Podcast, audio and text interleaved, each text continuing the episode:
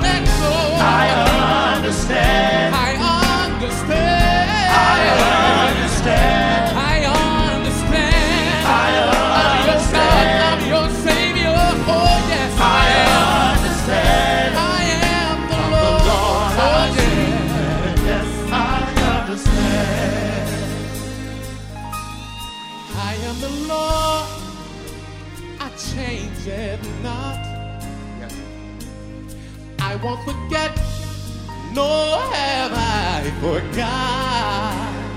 You see, everything works according to my plan. I'm the Lord, trust me, I've got the whole world.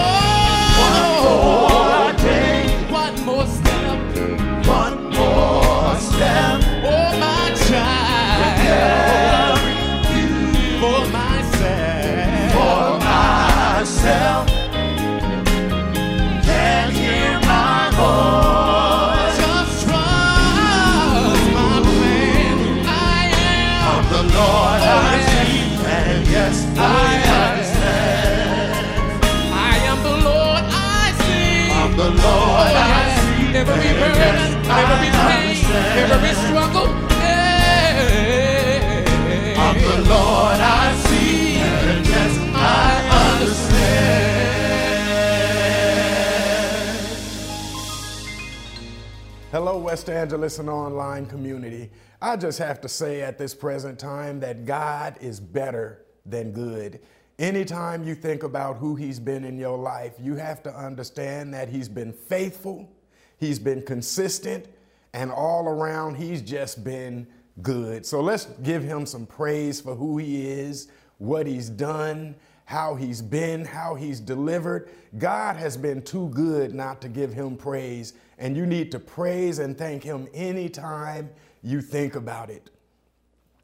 While we're in the mode of giving praise and honor, let's give honor to our great pastor and leader, Bishop Charles Edward Blake and Lady Mae Blake. They are leaders of great quality. They are people we respect and love, and we would be nowhere here at West Angeles without them. So let's praise God for them. I want to talk to you about a scripture in 1 Kings. I want to talk to you about Solomon. 1 Kings chapter 11, verses 1 and 2 read this way But Solomon loved many foreign women, as well as the daughter of Pharaoh, women of the Moabites, Ammonites, Edomites, Sidonians, and Hittites, from the nations of whom the Lord had said to the children of Israel, You shall not intermarry with them, nor they with you. And then the Bible says, Surely they will turn away your hearts after their gods. And then it says, Solomon clung to these in love. I want to talk to you from the subject let it go. Let it go. Scripture shows that Solomon loved some things that he should not have loved. And because of Solomon's love for women, he became guilty of just what God stated. He started to worship what they worshiped. It was clear. The Lord had said to the children of Israel, You shall not intermarry with them, nor they with you. Surely they will turn away your hearts after their gods. Then it says that Solomon clung to these in love. When you cling to something, you don't let go of it. And I have to say that Solomon's heart truly was tainted. Solomon's fall is traced to his love of many strange women. Solomon, who was the wisest king who ever lived, caught himself in a snare because he held on to some things too tightly. He clung to these in love. Sometimes Satan will use people in the world to set traps for you. Satan works very hard to deceive everyone, and many times he concentrates on those who are easily deceived because of what they might be clinging to. Now, Solomon had a weakness, and that weakness was women. Ours might not be women like Solomon, but everybody has a weakness of some sort, and some folks have a few weaknesses. The Israelites were told by God not to be tied to or married to these certain nations of women because their gods surely will become your gods. According to the Bible, 2 Corinthians chapter 6 14 says, Do not be unequally yoked together with unbelievers. For what fellowship has righteousness with lawlessness? And what communion has light with darkness? Believers should not be tied to certain things or certain people because if someone or something is not of God, it worships another God, it worships something else. And because you are tied to it, surely your perception will slowly become blurred. What and who you love could cause your vision to become blurry. I'll repeat that what and who you love can cause your vision to become blurry. We are influenced by the people and by the things we love and the things we tie ourselves to. Oftentimes, the things we love can influence us to do things we never would do under normal circumstances. I'll just let that soak in for a moment because y'all know y'all stories better than I do. So the Bible says that Solomon clung to these in love. Things that God commanded him not to be tied to. We all do it. Solomon is not the only one that is guilty of this. Some of us are guilty as well. Some of us are guilty of clinging to a whole host of things. We cling to the past. We cling to bad feelings. We cling to guilt. We cling to bad expectations. We even cling to failure and sadness, and we cling to the bad people that are bad influences in our lives. Solomon shows us that when we cling to the wrong things, those things we cling to will corrupt our hearts. Satan will use so many different things to ruin our relationships with God. And if he can separate you from the first commandment, which is loving God above all else, you are clinging to something else other than God. To cling means to continue to believe or do something, even though it may not be true or useful any longer. Solomon grabbed hold of and did not let go of people who were bad for him, people who were not useful in his life or useful for his growth. And they caused him to be ineffective as a king. So let's stop looking at Solomon for a moment and turn the mirror around on ourselves. Some things we cling to are preventing us from becoming who God has destined us to be. Now it's time to let these things go. Solomon, with all of his wisdom, ended up sacrificing and building temples to the idols of the women he loved because whatever has your heart has control over you. This is why God needs to be first in our lives. At 1 Kings chapter 11, verse 11, the Lord said to Solomon, Because you have done this and have not kept my covenant, I will surely tear the kingdom away from you and give it to your servant. Nevertheless, I will not do it in your days for the sake of your father David. I will tear it out of the hand of your son. Let me say right there that nothing goes the way it should when you put things in front of God. So let the bad influences go. Stop clinging to what hurts you. Stop clinging to what stunts your growth in God and in life. So many women are being abused by the person they are clinging to in love. So many hearts are broken because people are clinging to things they've been commanded not to deal with. So many lives are cut short because people can't stop clinging to stuff that kills them drugs, alcohol, nicotine, even sleep is something that people are clinging to, and the Bible even says those who love sleep fall victim to poverty. God got to work with me on that one because I do love some sleep. But Solomon's problem with women is just an example of problems that we all come face to face, face with at some time or another, and we cling to these things for dear life. We all have stuff in our lives that we need to let go. And I have to say right there, let it go. The Bible tells us to have no fellowship with the ungodly. Stop clinging to ungodly junk just because you love it. Stop clinging to ungodly junk just because it makes you feel good.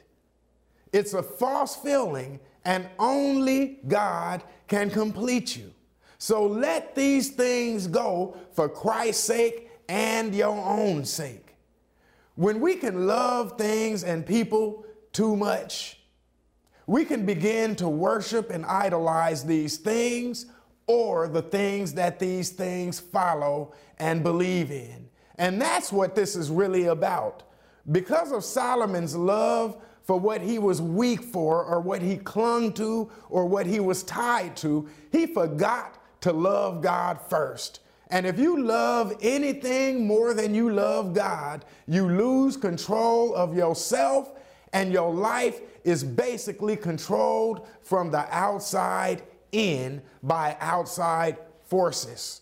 The lust of the eyes, the temptation to look at things we shouldn't, or, the, or, or have the things that we shouldn't have. In other words, it means to set our eyes on something with desire or pleasure, even though God has told us not to look upon these things. Jesus said, If you love me, you will do my commandments. But if you love something else more than you love God, you will be more concerned about it than you are about God. You will be listening to somebody else rather than listening to God. Romans 12 9 says, Hate what is evil, cling to what is good. Not what's bad, but cling to what is good. Are you clinging to anything that is not of God? Are you clinging to evil, mean people? Surely, the Bible says, they will turn away your hearts after their gods and their wrongdoings. If you are going to cling to anything, cling to God. Cling to the one thing that can make a difference in your life. The Bible says, My soul clings to you, and your right hand upholds me. Psalm 63 and 8. So if you're going to cling to something, cling to the word of God. Titus chapter 1, verse 9. Clinging to the faithful word according to the doctrine taught, that he may be able both to encourage with sound teaching and to refute gainsayers. If you cling to the word of God, you can stand on his word and you can refute everybody that speaks against you and the word of God. Solomon, with all of his wisdom, lost everything because he loved something more than he loved God. And I tell you today, do not make the same mistake. You put God first and you will never be last. When you seek God first in your daily pursuits, He promises to add unto you those things which you are pursuing as long as they are in His will. So seek ye first the kingdom of God and all of his righteousness, and all of these things shall be added unto you. Put God first and you don't let anything come between that relationship. Luke chapter 14, 33 read this way. In the same way, those of you who do not give up everything you have cannot be my disciples. Part of our call to salvation calls us to be disciples of Jesus Christ. And we can't be his disciples if we're clinging to what he does not condone. At Psalm 68 8, the psalmist said, My soul clings to you, even as your right hand supports me. The best thing about clinging to God is the fact that if you cling to Him, you will be supported by His right hand. So, why don't you get with the winning hand? You'll never regret it. Now, I want to pray with you, but I want everyone to take a moment to look into their own life and think about those things that are not of God that you might be clinging to. Yes, certain things might not be a sin, but it also could be said that these same certain things that are not sins are not good for you to do. So get this thing in your mind, and I want you to keep this thing on your mind when we pray, because some of us understand that we need to let some things go, and by the time we finish praying, someone is going to be delivered from something they know they need to be delivered from. So, everyone, focus your minds on God, focus your mind on what you need to let go of. And at this point in time, let us go before the throne of God in prayer. Dear Heavenly Father, you know our hearts, you know our minds, you know those things in us that you have commanded us not to have in us. You know these things that we love and that we love to cling to that we should not. So, Father, right now we are asking you for your delivering power to rid our lives of these things that should not be in them. If you know of something in our lives, take it out and straighten us out.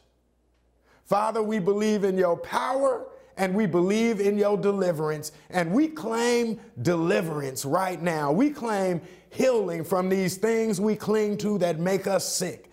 So, Father, let your will be done in our lives and help us to come close to you by letting go of the things that are not like you. We'll be quick to give you the praise, the glory, and the honor. In Jesus' name, thank God. Amen and amen. Now, there's another prayer I want you to pray with me. If you know Jesus is not in your heart, if you know you've been hanging on to a life, you've been clinging to a life that has not involved God, and you know you need to let it go and invite Jesus into your life, please repeat these words after me right now, and your life will never, ever, ever be the same. Come on, let's pray. Heavenly Father, I believe that Jesus is your son. I believe he died on the cross and on the third day he stepped out of the grave with all power and my salvation in his hand. So, Father, send Jesus to come into my life, straighten out my heart, straighten out my mind, clean up my life in only a way that you can by forgiving my sins and setting me on a new path. I believe in this change. I believe in your salvation. And I believe I can walk this walk with your help.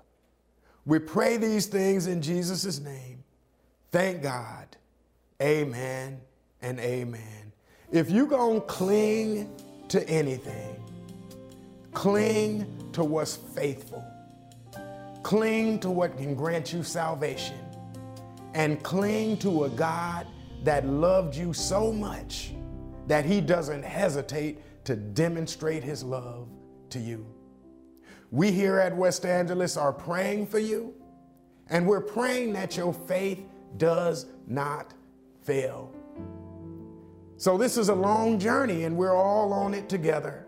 So, I would advise you to get in touch with a great Bible believing church that spreads the word of God and that preaches the Bible, and they can help you on your journey. We love you and we're praying for you. Keep the faith and do not ever, ever, ever give up.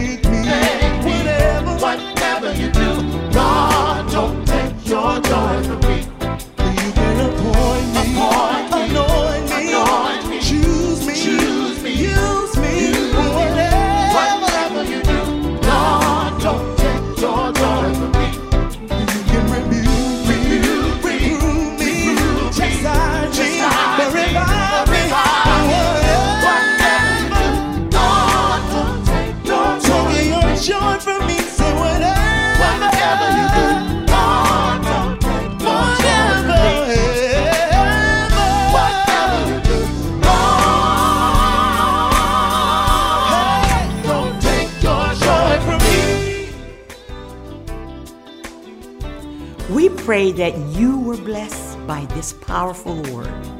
Write us today and let us know. Continue to be in touch throughout the week on our website and various social media platforms. There is always something here at West Angeles for everyone. God bless you, and until we meet again.